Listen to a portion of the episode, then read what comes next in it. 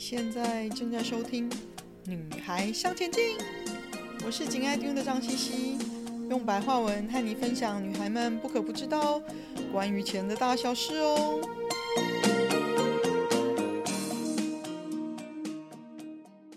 欢迎收听第九十四集，培养让自己幸福的能力。要知道，我们到一定的时候，一定是一个人过日子。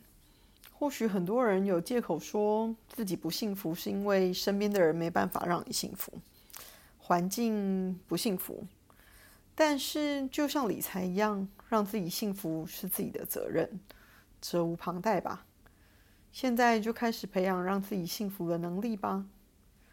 谈到这个主题哦，是因为读了一篇空屋笔记的贴文，有感而发而而写的哦。那这篇贴文的大意是说呢，他和一位朋友讨论说，过去一个星期发生哪些让自己开心的事情呢？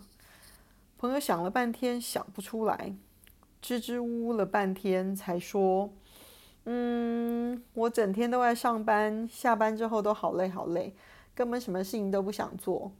我能想到唯一一件事，大概是前几天下班后，我躺在公园的一个平台上面。呆呆看着天空快一个小时，这是朋友的回答。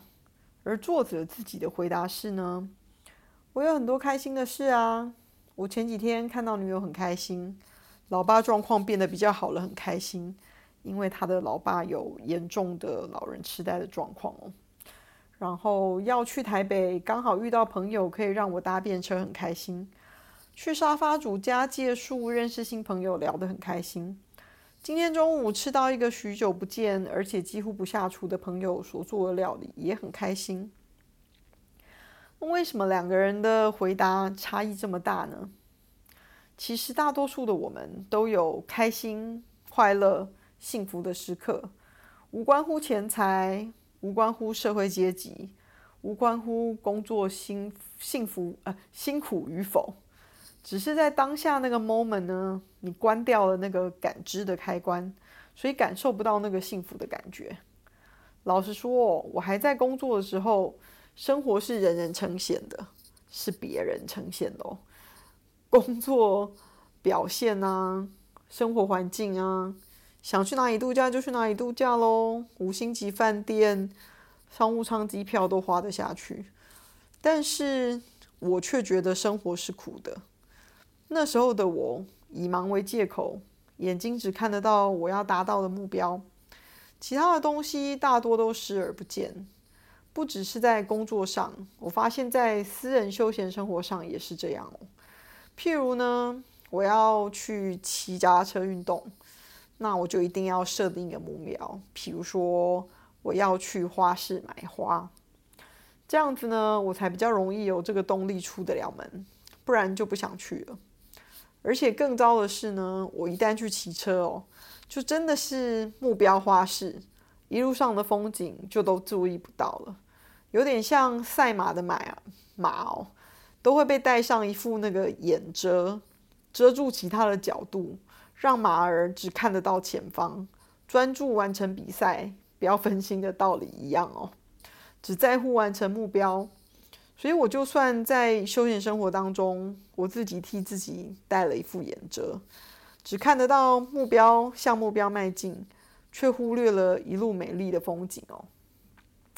一直到近年来呢，慢慢训练自己慢下来，享受每一个片刻，刻意把自己感知的开关打开了之后，越来越喜欢不时对身边甚至很多小的事物有幸福感的这样子的生活。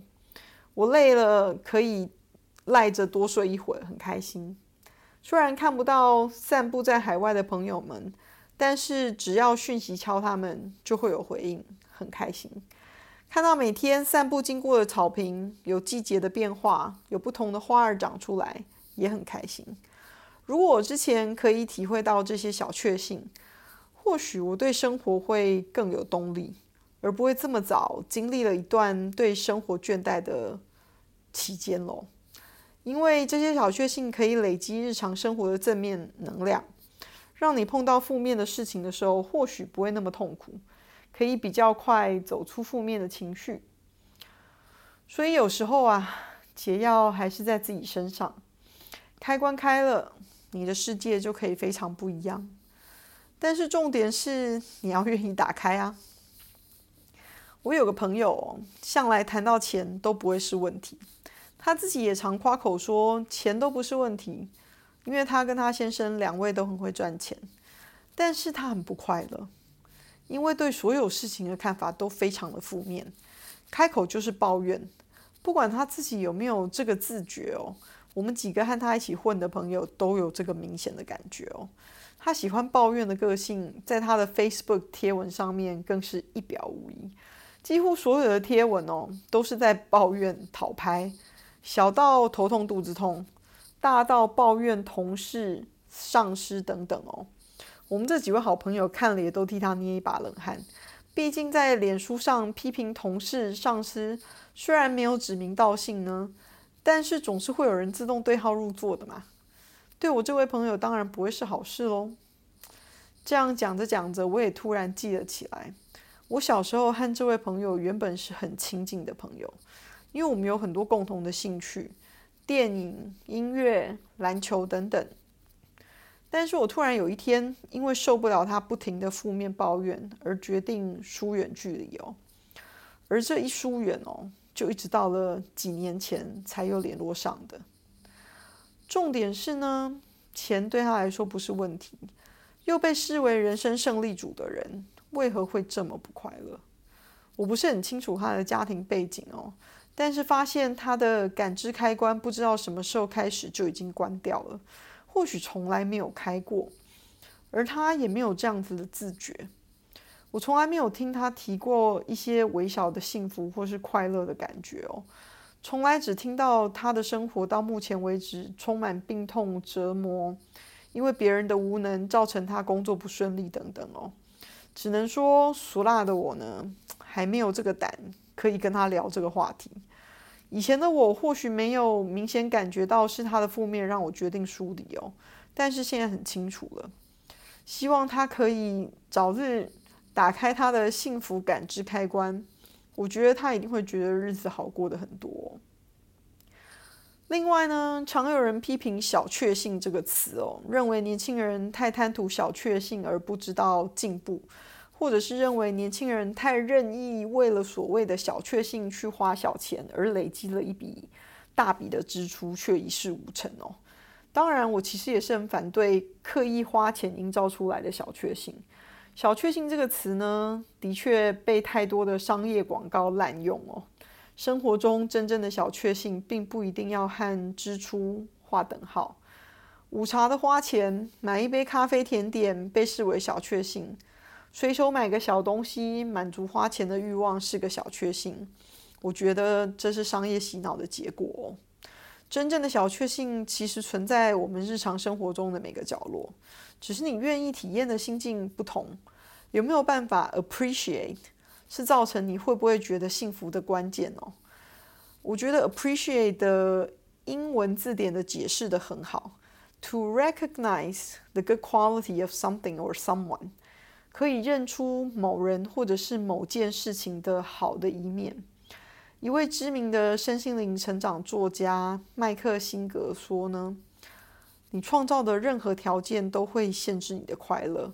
你必须给出一个无条件的答案。如果你决定这辈子此从此刻起呢都要快乐，你不只会快乐，你还会开悟。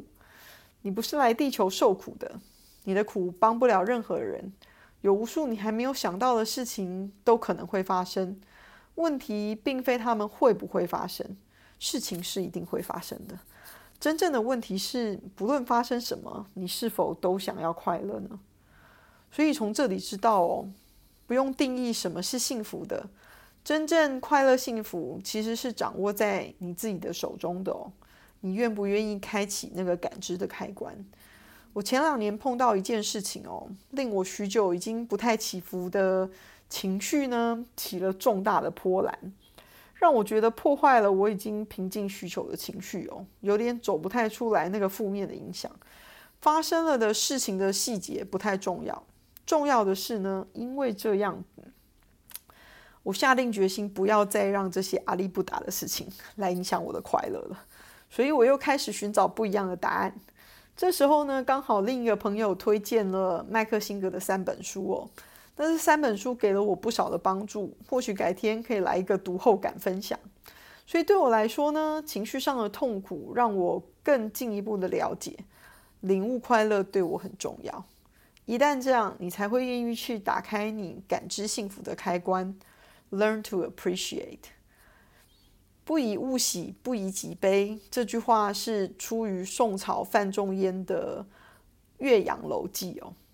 这话这段话的意思是说呢，不要因为物质的丰富、富有而骄傲或狂喜，也不要因为个人的失意潦倒而悲伤。不论面对成功还是失败，都要保持一种恒定淡然的心态。不因一时的成功或者是失败而妄自菲薄，无论何时都要保持一种豁达淡然的心态。这种豁达淡然呢，还有恒定淡然的平静心态，对我来说就是幸福，也是我不想情绪起伏太大的原因哦。情绪起伏太大，会让我看不到日常生活中的幸福，而一直沉浸在情绪里面。失去了平静、客观、正面的心态。